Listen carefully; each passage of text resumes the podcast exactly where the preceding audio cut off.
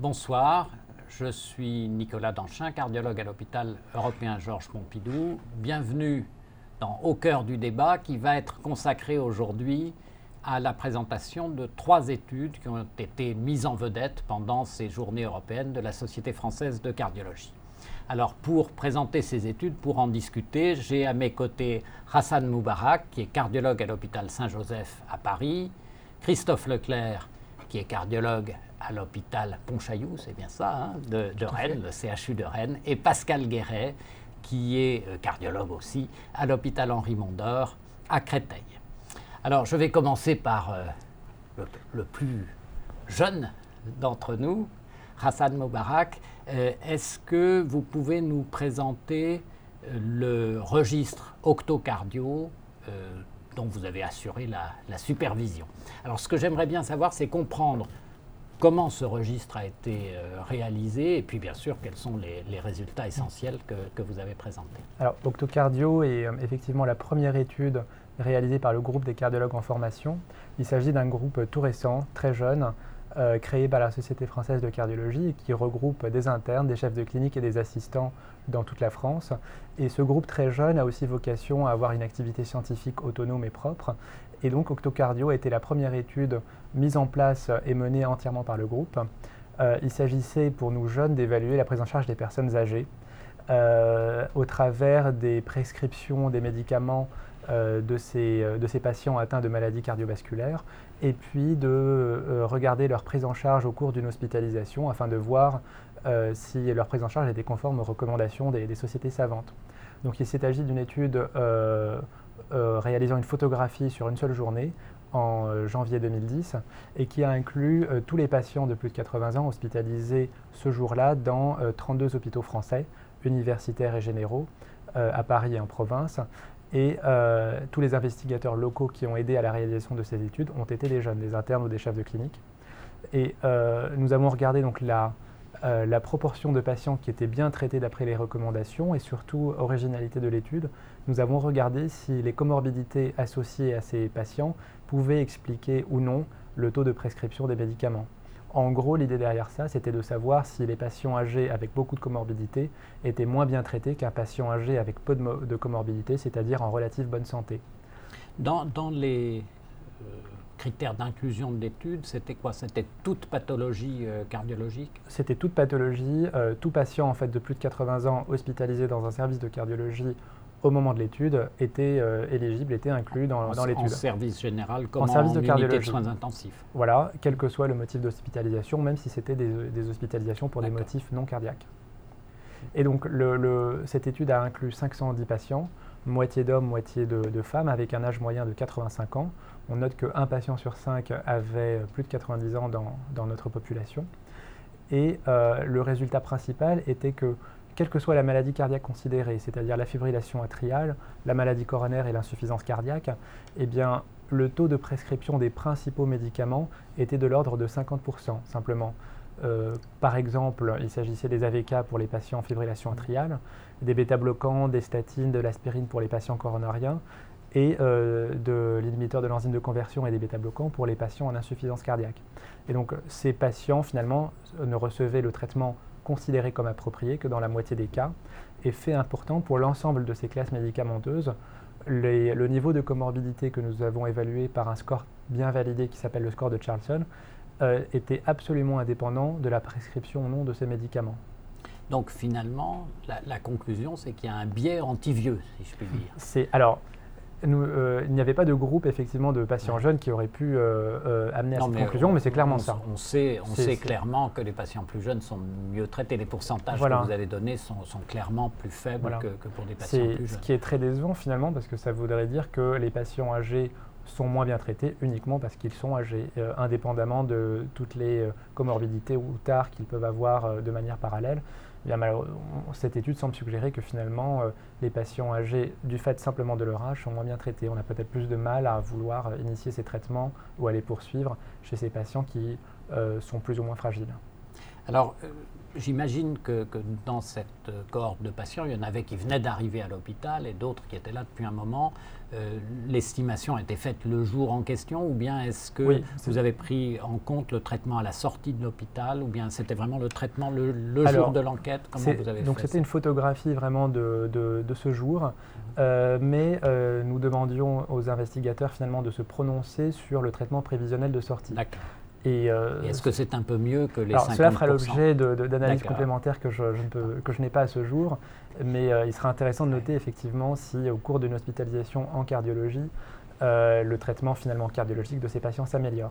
Je noterai juste que 43% des patients avaient déjà été hospitalisés dans les six mois précédents, donc il, il s'agit de, pour un certain nombre de patients déjà suivis, euh, et donc pas de patients naïfs finalement pour une maladie cardiovasculaire. Donc malgré ce suivi médical au cours d'une hospitalisation récente, les traitements restent finalement insuffisamment prescrits. Mais on verra si euh, dans un service spécialisé en cardiologie, cette euh, adhésion aux recommandations augmente.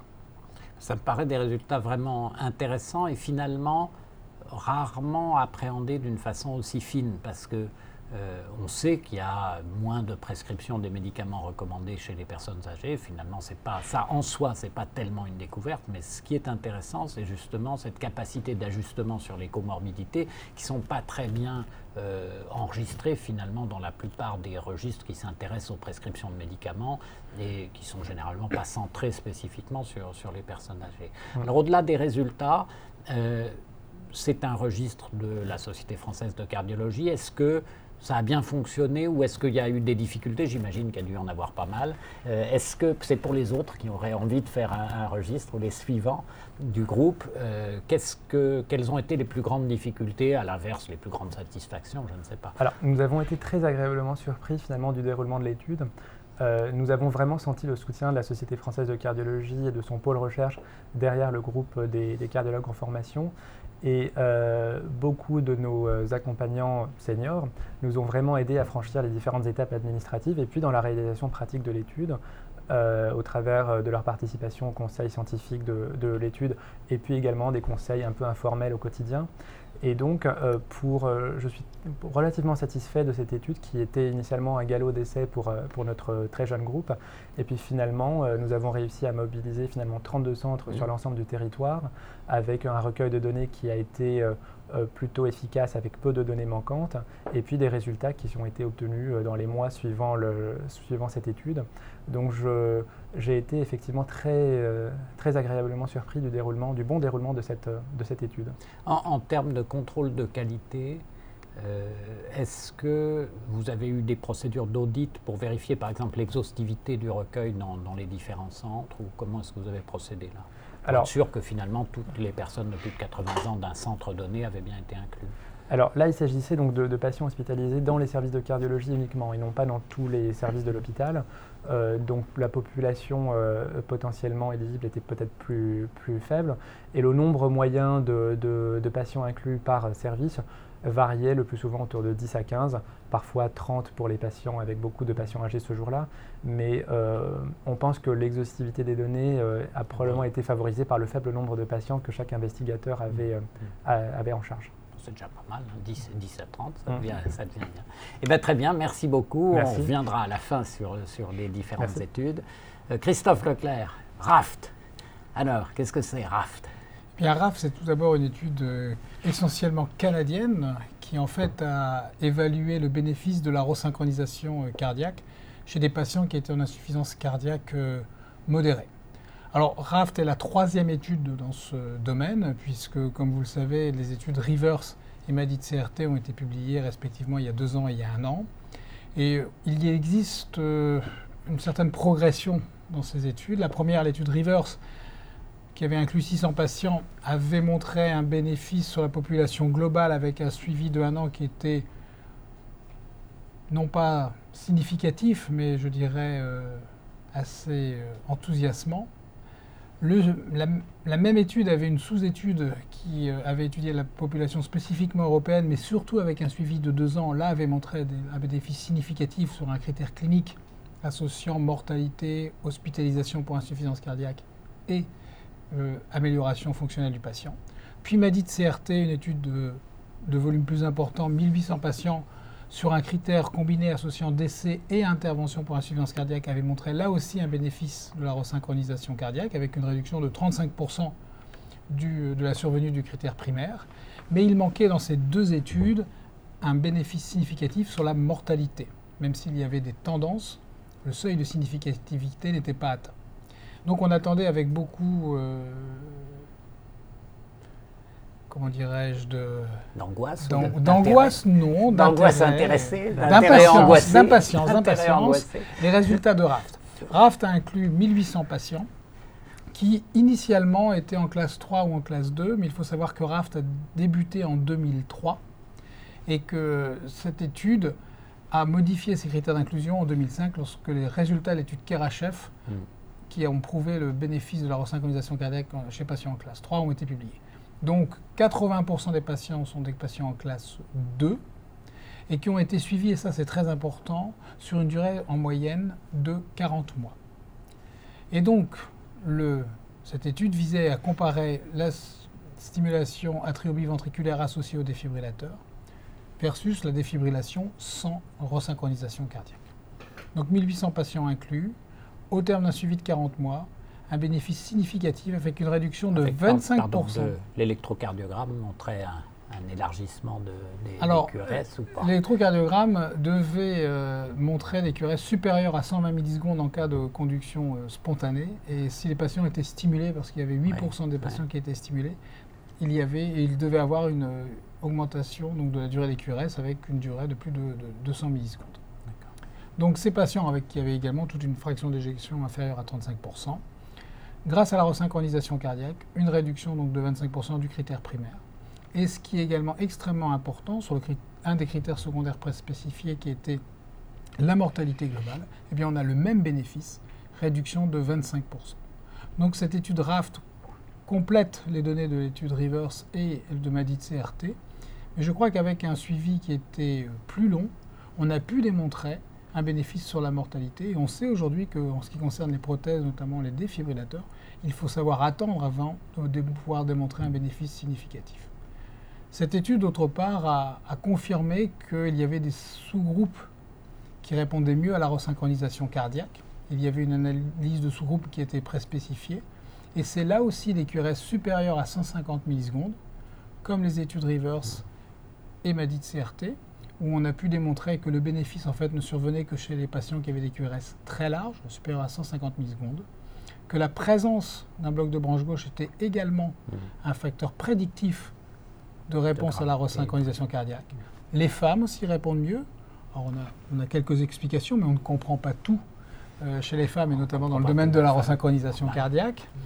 Et puis, par contre, ce qui montre aussi qu'il y a toujours une tendance, mais sans différence significative, Selon la nature de la cardiomyopathie, les patients qui ont une cardiomyopathie non ischémique semblent répondre un petit peu mieux, mais il n'y a pas de différence significative par rapport aux patients qui ont une cardiopathie euh, ischémique. Donc je dirais que l'étude RAFT a confirmé les études Reverse et MADIT CRT, qu'elle a confirmé le bien fondé des recommandations de la Société européenne de cardiologie qui ont été modifiées en septembre 2010 et qui ont inclus les patients en classe 2 avec une fraction d'éjection inférieure à 35%, sous réserve qu'il y ait un QRS supérieur à 150 millisecondes. Et je tiens à souligner ce point parce que c'est la première fois qu'une société savante met dans ses recommandations un critère, non pas un critère d'inclusion des études, mais un critère qui représente la véritable population qui a bénéficié de cette thérapie. Et donc... Alors, que, que je vous suive bien dans le raisonnement, euh, la population qui avait un QRS entre 120 et 150, elle n'a pas bénéficié. Non, il n'y a pas de bénéfice significatif. Euh, donc il y a, une, tendance ou il n'y a, même pas Il y a une tendance, mais qui n'est pas significative. D'accord. Donc c'est pour cela que la société européenne avait retenu la, valeur seuil de 150 millisecondes. D'accord. Donc finalement, euh, le critère de la largeur du complexe QRS est le critère de décision, une fois qu'on est dans les conditions d'insuffisance cardiaque à partir du stade 2 et de, et, de fraction d'éjection basse, c'est vraiment ça. C'est pas besoin d'aller rechercher de la désynchronisation par différents autres moyens euh, d'imagerie. Bah, il y a eu euh, de nombreuses techniques d'imagerie, notamment échocardiographiques, qui ont été euh, essayées, mais il n'y a jamais eu aujourd'hui de preuves scientifiques de la validité de l'évaluation de la synchronisme mécanique en termes de réponse ou non-réponse. Il y avait une étude prospect qui a été publiée il y a quelques années qui avait montré qu'en fait l'échocardiographie est un examen difficile chez ces patients-là avec des problèmes de reproductibilité et de faisabilité. Mmh. Et il est vrai qu'aujourd'hui le critère simple entre guillemets reste la, la durée du QRS. Alors, tous les patients de l'étude ont eu un défibrillateur. Ce, qui, ce, qui, était randomisé, mmh. c'était resynchronisation ou non. Alors, est-ce qu'il a servi fréquemment, le défibrillateur, dans chacun des groupes? Est-ce qu'il a servi avec la même fréquence déjà dans, Alors, on n'a pas cette donnée encore euh, aujourd'hui. Ça fait partie d'une sous-étude de, de l'étude RAFT. Et vous savez que lorsqu'un essai est publié, euh, les auteurs sont assez euh, prudents sur la publication de résultats anciens parce qu'ils veulent les garder pour d'autres congrès ou d'autres publications. Ce que l'on sait, c'est qu'a priori, il n'y a pas eu de euh, surutilisation du défibrillateur dans le groupe atriobiventriculaire par rapport au groupe normal, je dirais. Donc il n'y a pas d'effet a priori, je dis bien a priori, d'effet euh, arythmogène de la resynchronisation cardiaque dans cette population. D'accord. Donc c'est rassurant, mais inversement, peut-être qu'on pouvait s'attendre à un effet anti-arythmique de la resynchronisation qui n'est pour l'instant en tout cas pas documenté de façon évidente. Qui n'a pas été euh, rapporté, je dirais. Pas rapporté pour l'instant, d'accord.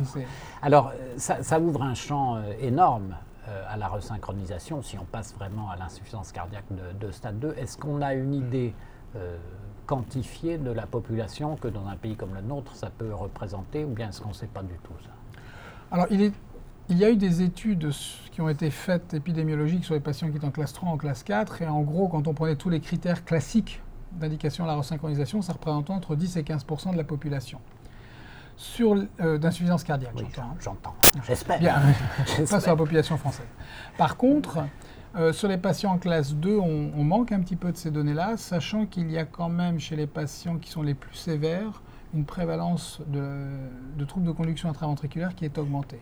Donc il est difficile aujourd'hui de quantifier exactement quelle sera l'augmentation euh, potentielle du, marché de la resynchronisation cardiaque, sachant que dans, le registre européen avait déjà montré que beaucoup avaient déjà un petit peu anticipé euh, ces résultats, puisque je vous rappelle que dans le registre européen publié l'année dernière, il y avait 20% des patients qui étaient déjà en, classe 2. Donc ça devrait, à mon avis, quand même permettre d'avoir une augmentation, je dirais, euh, au moins de 50% des indications, sachant que aujourd'hui encore, y compris en France, on est un petit peu en, encore, je dirais, en retard si on juge entre le taux d'implantation euh, théorique et le taux d'implantation réel. Mais comme vous le savez, à chaque fois qu'il y a des recommandations, il faut un certain temps avant qu'elles soient vraiment mises en place. C'est pas mal aussi, ça donne le temps de la réflexion avec le passage à la, pratique parfois. Mais très bien, donc on a vu euh, finalement une prise en charge cardiologique euh, générale. On voit le domaine de l'insuffisance cardiaque où il y a eu quand même beaucoup de nouveautés cette, euh, cette année, ou plus exactement l'année dernière, en 2010. Maintenant, Pascal Guéret, euh, EVASCAN. Alors c'est une étude sur le scanner coronaire euh, française. C'est une étude euh, française effectivement qui a été rendue possible par la réponse positive du ministère de la Santé à un appel d'offres. Et cette étude, ce protocole avait été soumis en 2005, il y a déjà quelques années, par euh, la Société française de cardiologie et la Société française de radiologie. Ce programme euh, STIC, soutien aux technologies innovantes, innovantes et coûteuses, est donc entièrement financé par le ministère de la Santé. Les inclusions concernaient des patients stables chez lesquels une coronarographie d'évaluation était préconisée par le cardiologue traitant. Et dans tous les cas, le scanner a été effectué avant la coronarographie. Dans un délai très court d'ailleurs, puisque c'est en moyenne inférieur à deux jours, 1,7 euh, jours pour être précis, euh, délai entre le scanner coronaire et la coronarographie. Donc des patients stables chez lesquels une coronarographie d'évaluation est indiquée, dans la grande majorité des cas chez des patients pour lesquels la cardiopathie euh, coronaire est suspectée, et une petite proportion d'environ 30% de patients qui étaient déjà coronariens connus, mais chez lesquels la coronarographie était néanmoins préconisée. Mais dans tous les cas des patients stables, ceci est important, on avait évidemment éliminer les syndromes coronaires aigus et l'infarctus du myocarde, les insuffisances cardiaques graves, etc. Donc, après l'inclusion, les patients ont eu les deux examens et euh, ces deux examens ont été relus par des laboratoires d'expertise totalement indépendants, des données cliniques, bien sûr. il, y a, eu combien de centres qui ont participé? 40 centres, 40. centres en France, euh, avec une médiane d'inclusion de 16 patients par centre. Donc une participation tout à fait honorable. Une euh, étude qui a beaucoup motivé les équipes françaises à cette époque-là. Les inclusions ont été menées entre juin 2006 et juin 2008. Ensuite, les examens ont été euh, relus par des centres experts, indépendants les uns des autres. Donc, un centre pour relire les scanners coronaires sous l'égide du professeur Jean-Pierre Lissier à l'hôpital Bichat et un centre pour relire les coronarographies. Alors au total, 1254 patients ont été inclus. C'est quand même euh, numériquement euh, une très large étude au sens numérique du terme. Et parmi ceux-ci, les comparaisons entre les deux examens ont été rendues possibles chez 1062 patients qui avaient eu un scanner coronaire complet, une coronarographie d'évaluation complète. Qu'est-ce que ça veut dire finalement, ça concrètement? Qu'est-ce que c'est le différentiel de, 200 patients qui n'avaient pas eu des examens complets? Alors il y a un certain nombre de patients qui, comme souvent dans ces études, ont été exclus de l'analyse des retraits de consentement, des euh, protocoles qui n'étaient pas respectés et un certain nombre de coronarographies, soit qui n'avaient pas été euh, effectuées pour des raisons pratiques, en tout cas mmh. pas dans les délais, euh, soit qui étaient incomplètes. Si évidemment on veut comparer les deux examens, il nous fallait comme méthode de référence que les coronarographies soient complètes, qu'il ne manque pas une incidence en particulier, ce qui peut arriver dans des rares cas. Donc de 1254, il en reste 1062, ça fait finalement assez peu de patients qui n'ont pas été inclus. Et, les scanners, eux, ont toujours pu être réalisés comme Alors les scanners ont toujours pu être réalisés selon le protocole qui était assez euh, rigoureux euh, dans, sa, dans son organisation, dans sa euh, définition.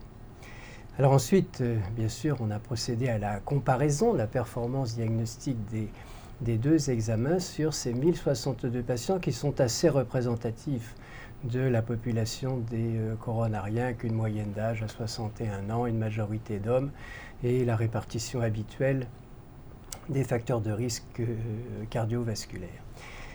La prévalence de la maladie coronaire, c'est un point important, était de 52,3%.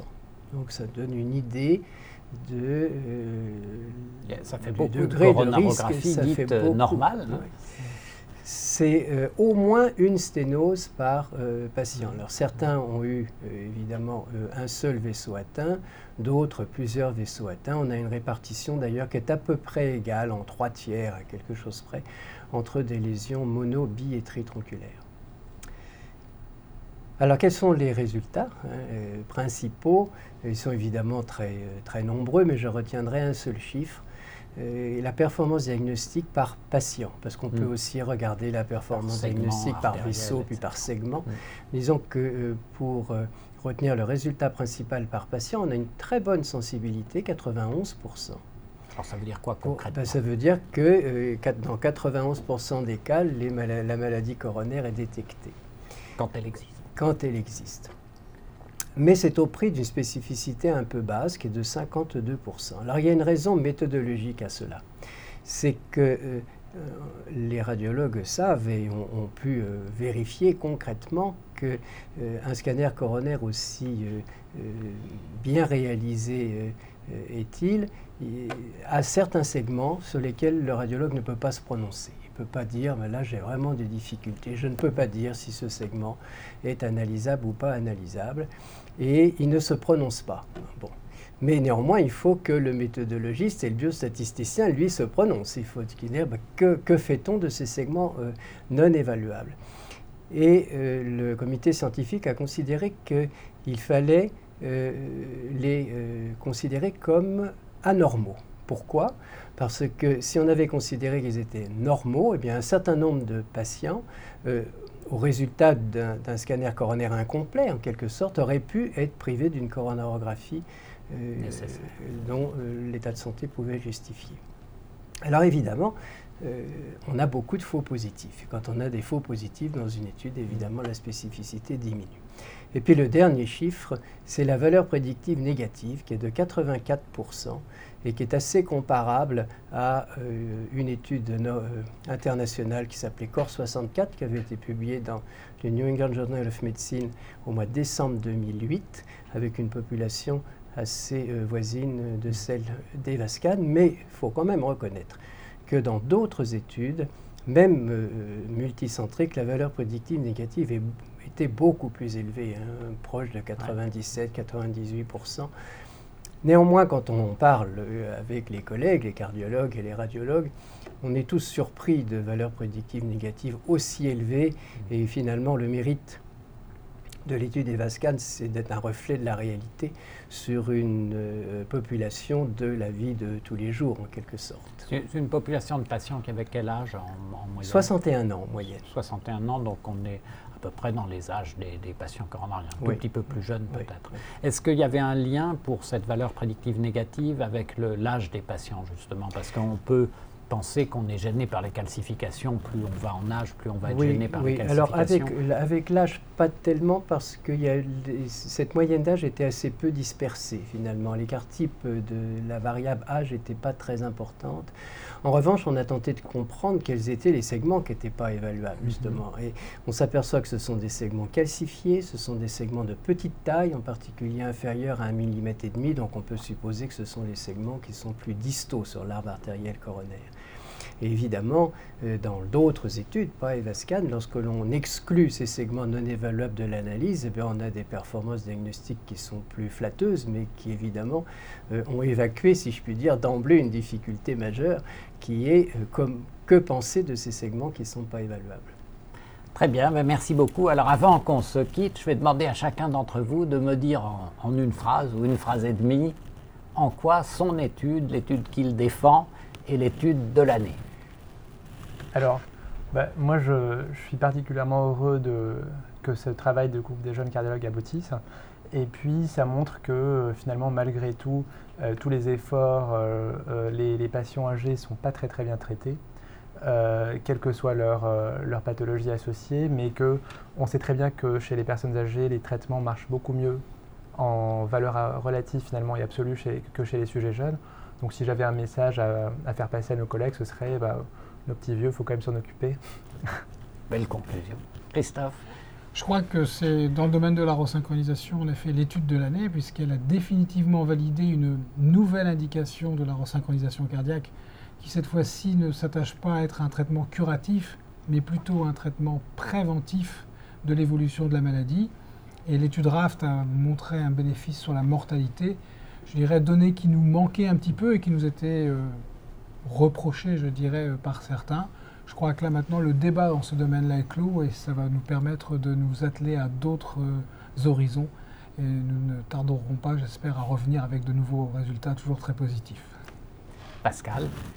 Ben, L'étude Evascan est importante parce que c'est euh, une étude coopérative entre deux sociétés scientifiques euh, sur une très grande population. Donc numériquement, c'est la plus grande étude multicentrique qui ait jamais été euh, entreprise. Donc euh, ensuite, ces résultats sont évidemment extrêmement intéressants parce qu'ils sont le reflet de l'équipement, de la façon dont les cardiologues et les radiologues ont euh, utilisé, si je puis dire, le scanner coronaire entre juin 2006 et juin 2008. Alors bien sûr, il y aura et il y a eu depuis lors des améliorations technologiques, mais c'est euh, un, bon reflet de euh, l'équipement de notre pays, de l'efficacité de la collaboration et des indications du scanner coronaire chez ces patients coronariens ou supposés coronariens. Très bien, ben, merci encore à tous. Je pense que ce débat, euh, qui, était à peine un débat finalement, que cette présentation de ces trois études aura passionné euh, les, téléspectateurs euh, ou les internautes, spectateurs, les internautes, on dit tout simplement, je pense, hein, je ne vais pas faire comme Ségolène. Donc les, les, internautes, eh bien bonsoir à tous et à une prochaine édition.